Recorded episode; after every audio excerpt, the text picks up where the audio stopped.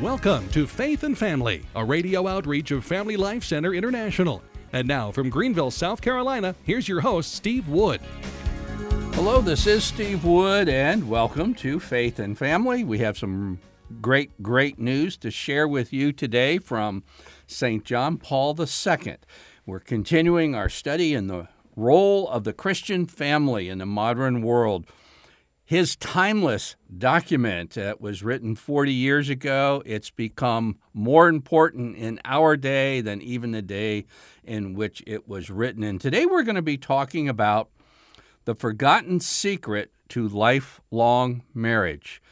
The average marriage that ends in divorce in the United States goes something like 8.2 years. Don't ask me how they figured out the 0.2 years, but before a decade is out, a lot of marriages are simply running out of steam. And you would think that people would be almost desperate to find that glue that can hold marriages together and not just in a tolerable fashion, but have an enjoyable marriage. Now, last time, as we were going through the role of Christian family in the modern world, we had the kind of tough news from section 50 of this document.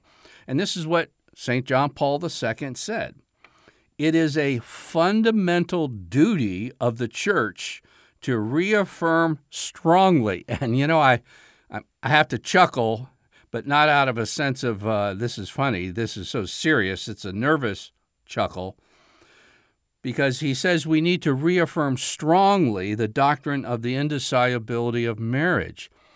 And I dare say Christians, both Protestant and Catholic, in general, have been very shy about reaffirming this fundamental duty of the church.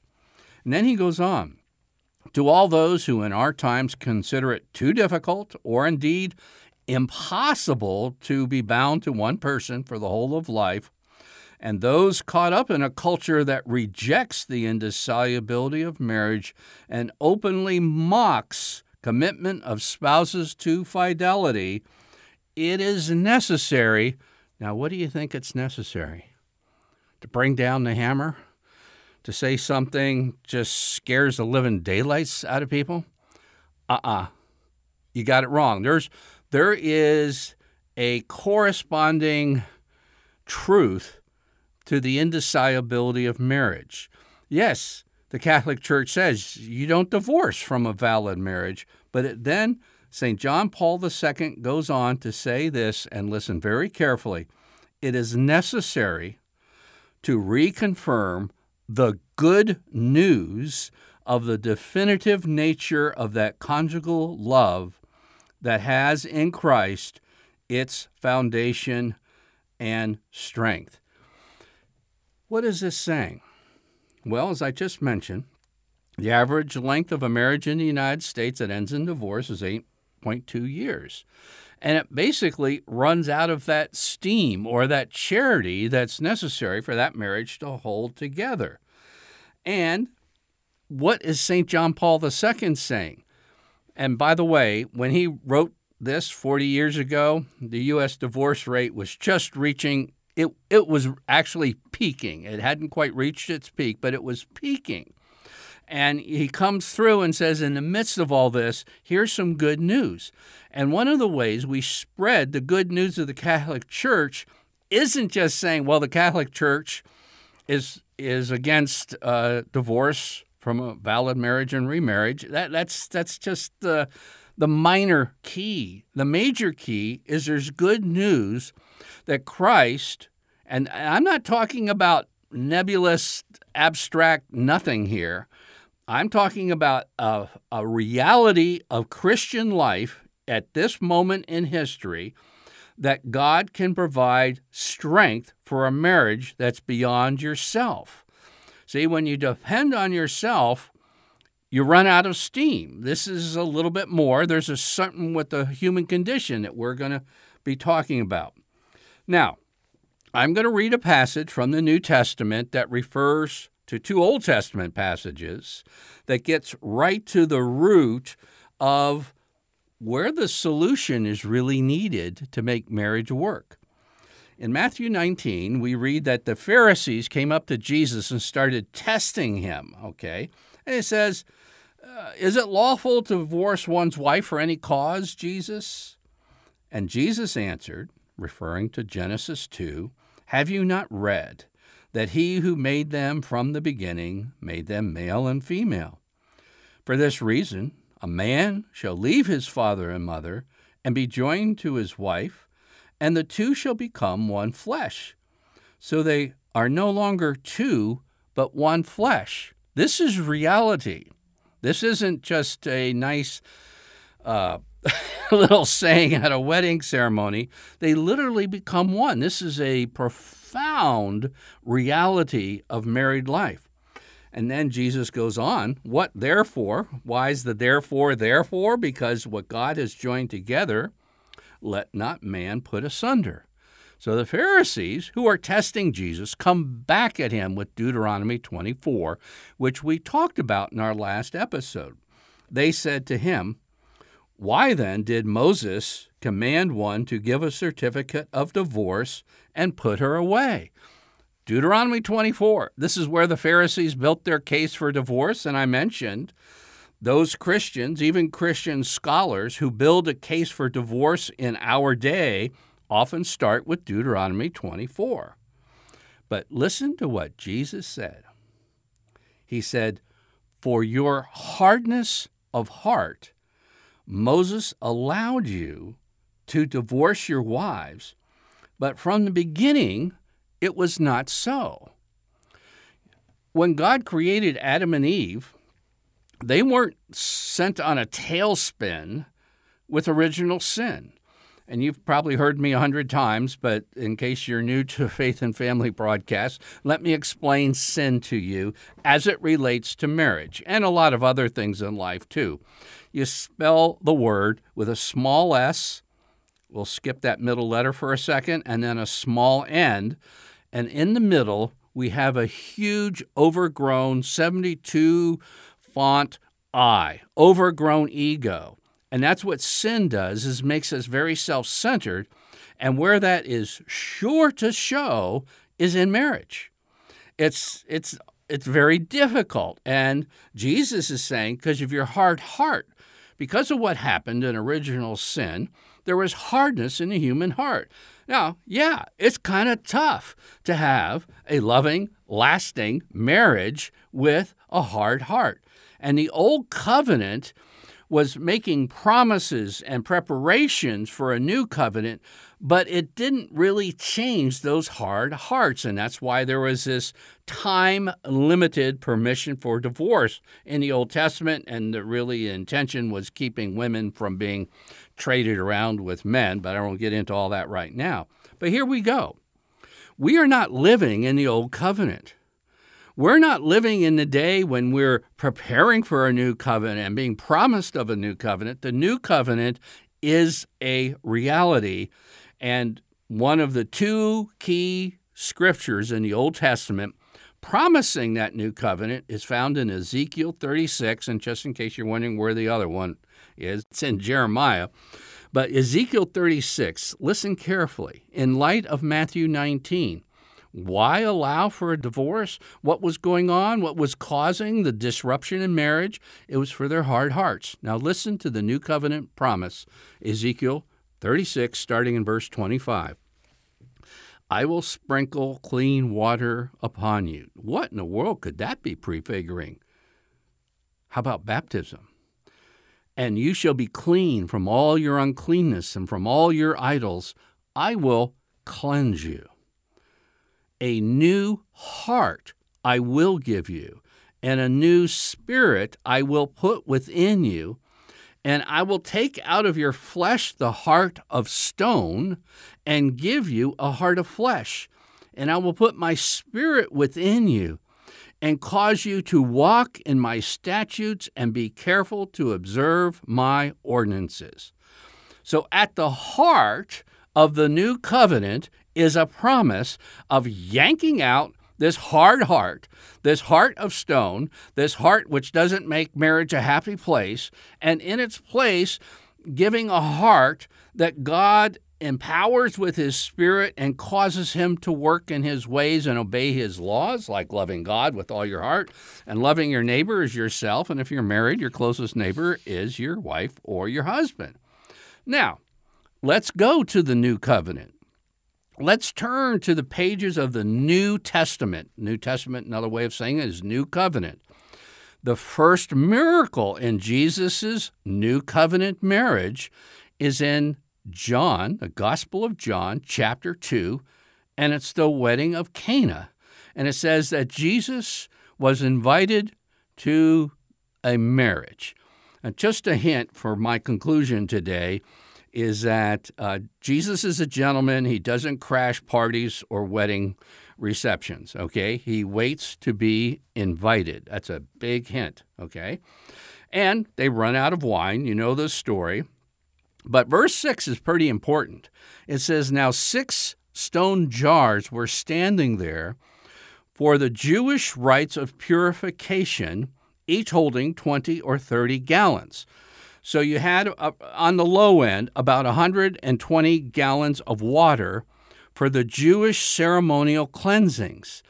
And there's all kinds of cleansings that go on showing that uh, as humans, we're defiled by sin, we have a need of cleansing, but can we do it ourselves? Or could this purification waters from the Old Covenant purification practices really cleanse the heart so you have a new heart? No. Ezekiel says something new has to come where he sprinkles clean water upon us. We shall be clean from all our uncleanness, and combined with that is a new heart. And believe me, if there's any place at all in the entire planet where Ezekiel 36, this promise of the new covenant, takes hold, it's in a marriage. And of course, Jesus turns the water into wine. Now, I have a, um, a real key for understanding the Bible for you. You're supposed to stay awake when you read it, okay? And when you're in Mass and you hear the gospel read, we're all supposed to stand. They hold up the gospels. I mean, this is important. We're not to daydream about what we're going to do tomorrow or this afternoon or whatever. Okay, in John 2, we just saw that there's this water turned wine. There's a transformation that's going to take place where Jesus is invited into a marriage. And then in the same gospel, there's a really key chapter. One of my favorite chapters of the Bible is John chapter 15. Okay, now it's been a long time since we were in John chapter 2. We had to go, what, 13 chapters, but if we stay awake, we find the first words in John chapter 15, Jesus saying, I am the true vine. Now let's think for a minute. What grows on vines. Okay, we know, okay, grapes, and from grapes you get wine. Can we connect John chapter 2, the wedding at Cana, where Jesus is teaching of being the true vine? Now, what, what's going on here? I mean, like, if we back up just a couple of chapters and find what, what is going on in John chapter 15 where Jesus is teaching about true vine? Jesus is instituting the Eucharist for the very first time. And in the midst of the Eucharist, probably holding up the chalice, he says, I am the true vine. Do you, do you start to get this? And he says in verse 4 Abide in me, and I in you, as the branch cannot bear fruit for itself. Now, there's great promises for Christian marriage. St. John Paul II, this is the good news, okay? but you don't do it by yourself. And just skip the entire self help section of Barnes and Noble. Sorry, Barnes and Noble, but that is not going to help you in your marriage. Eh, self help is going to increase the problem of self, and self is the problem and not the cure. Okay? Abide in me, and I in you, as the branch cannot bear fruit by itself. And then he goes on Apart from me, you can do nothing. In fact, if you don't abide in me, you're going to wither. You're going to dry up at 8.2 years on average. Okay. But if you plug your marriage into Jesus renewing and ongoing strengthening with the Eucharist, okay, when you enter the new covenant, you get the baptism, you get the sprinkling with clean water, you get the new heart, but the new heart has to be nourished because if you don't eat and drink, you're going to die and your heart's your physical heart's going to have a lot of problems. The same with the idea of the center of you, your heart. You need nourishment, and that's what the Eucharist is for. Now, we're going to go back to St. John Paul II. This was all there, by the way, folks. This is all there, uh, right in the role of the Christian family in a modern world. And here's what he says, section 57 of that apostolic exhortation. The Christian family's sanctifying role is grounded in baptism and has its highest expression in the Eucharist, to which Christian marriage is intimately connected. Do you know when I became a Catholic, I was very interested in marriage and family life before I became a Catholic, and it was St. John Paul II's teaching on marriage, which was really the magnet which drew me into the Catholic Church, and people heard that. I was flying all over the place, basically telling people what I just told you today, and they go, wow that was something, you know, connecting marriage with the Eucharist. And, you know, this is $3.25 in the role of the Christian family in modern world. And I just tried to make it just a little simpler and whatever and get the point across. But I'm talking about lifelong Catholics. Here I am, a convert going around, and I basically knew very little. Okay, still do, but nonetheless, I tried hard. And yet, Catholics who had been raised in the church, married in the church, catechized in the church, hear the gospel in the church, never put the idea of their marriage and the Eucharist as something that should be joined together, something that St. John Paul II says they are intimately connected. Here's another one. He says, quote, the Eucharist is the very source of Christian marriage, unquote. So if you're a Catholic wandering around, okay, you want to have a good marriage. I'm sure everybody listening to me does. And you don't even have to be a Catholic. You don't have to be a, a Protestant. You don't, you mean everybody wants a good marriage, but where do you find it?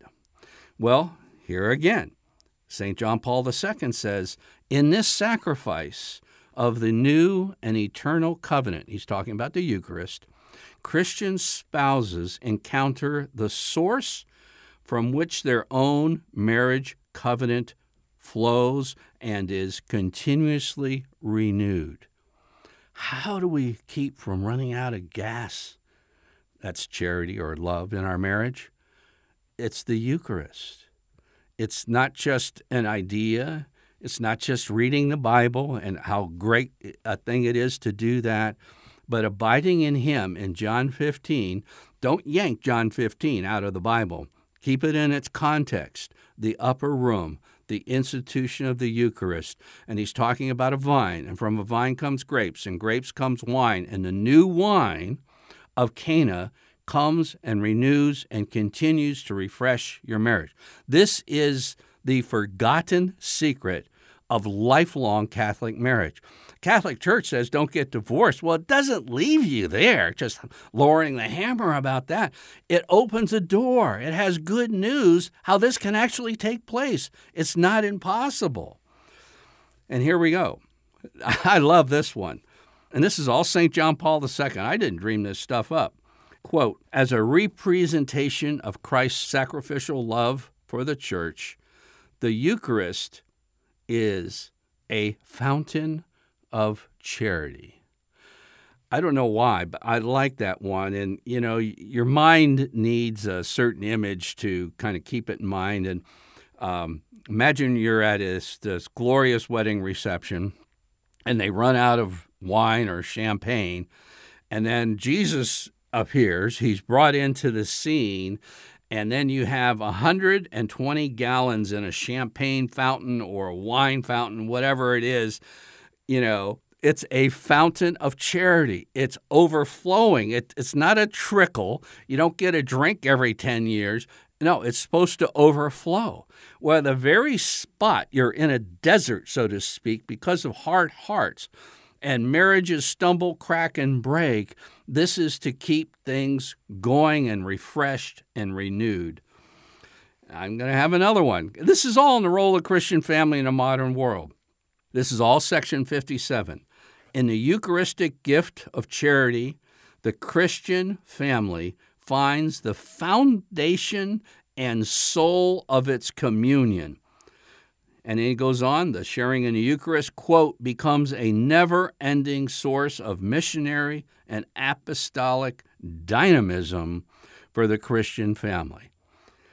This is a beacon of hope in today's world because believe me, um, you know, I've sat next to uh, guys on planes early in the morning putting down Bloody Marys, you know, at the time we should be having breakfast and, you know, obviously not quite trying to live a Christian life. But when you start talking about married life or family life, they want it. They want the success. Catholics want the success, and it's Catholic marriage plus the Eucharist. And this sounds so simple, but uh, again, uh, I traveled all over North America, and people, wow, that that was really something.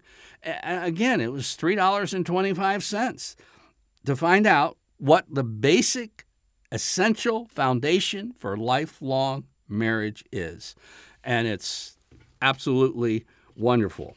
Now, how do we bring it home? Well, here's what I would suggest. Okay, and it's based on my pastoral experience. In the, in the past, I was an evangelical pastor, and I discovered that on Sunday morning, you'd see this smiling, uh, nicely dressed couple couples during a worship service, and you know, you think, man, everything's just great. And then when they come in for counseling with their pastor, it was revealed that, ooh, wow, there's horrendous marriage problems. And the way that kind of the appearance on Sunday morning is that horrendous marriage problems are the first thing that could be. So here's my suggestion, okay? I suggest you get real with God about your marriage, okay? By getting real, I don't mean you have to stand up before Mass starts and say, Hey, everybody, I'm here. My marriage is rotten, but I'm here for the Eucharist. I'm looking for some Cana gallons to uh, get me going. No, you don't have to do that. But do you know that God knows everything about your marriage? And if you're having significant problems in your marriage, or minor problems, or intermediate problems, He knows it all. Just waiting for you to get real and to invite Him in. He doesn't come into a phony marriage, okay? Hey, God, I'm looking great. My marriage is horrible. I'm looking great. Everything's great. I'm here. No. Just just no, get to mass a couple minutes early and just get real with God and tell him the truth. You don't have to say it out loud, but your kids are sitting next to you, okay? But you can just let him know that you're having some marriage struggles. And then you can say, you know, Lord, I really appreciate some of those Cana gallons of Eucharistic graces this morning.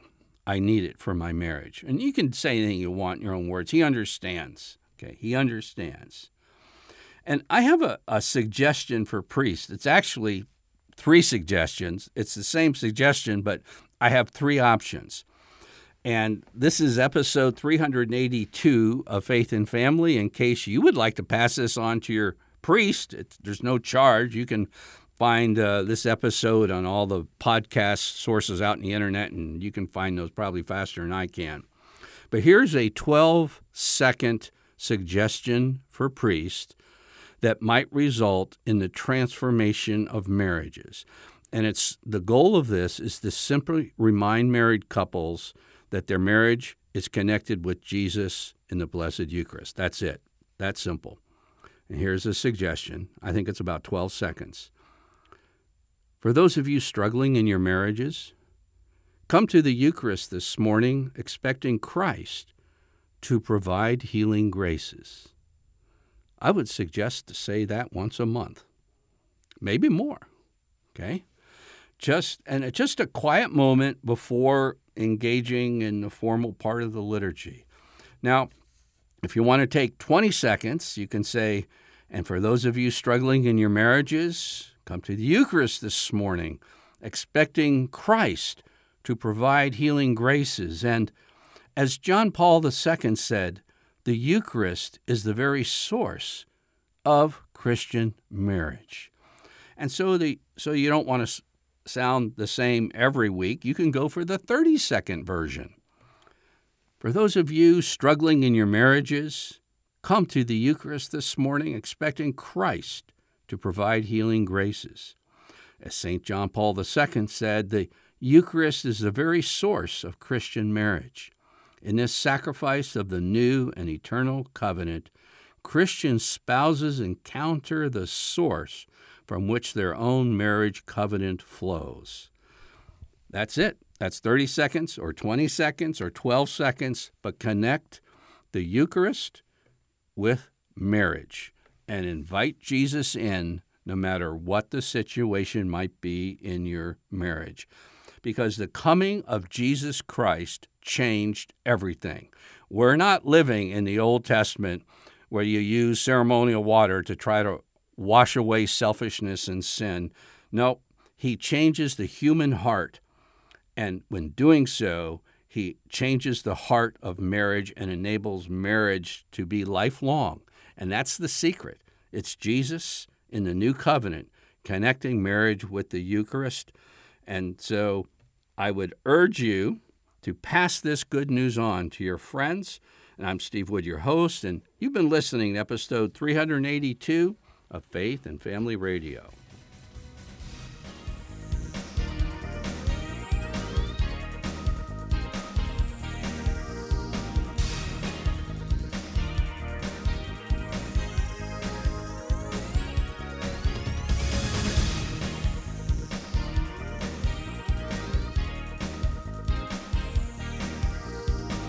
Faith and Family is a radio outreach of Family Life Center International. Visit us online at dads.org to learn more about Catholic family life.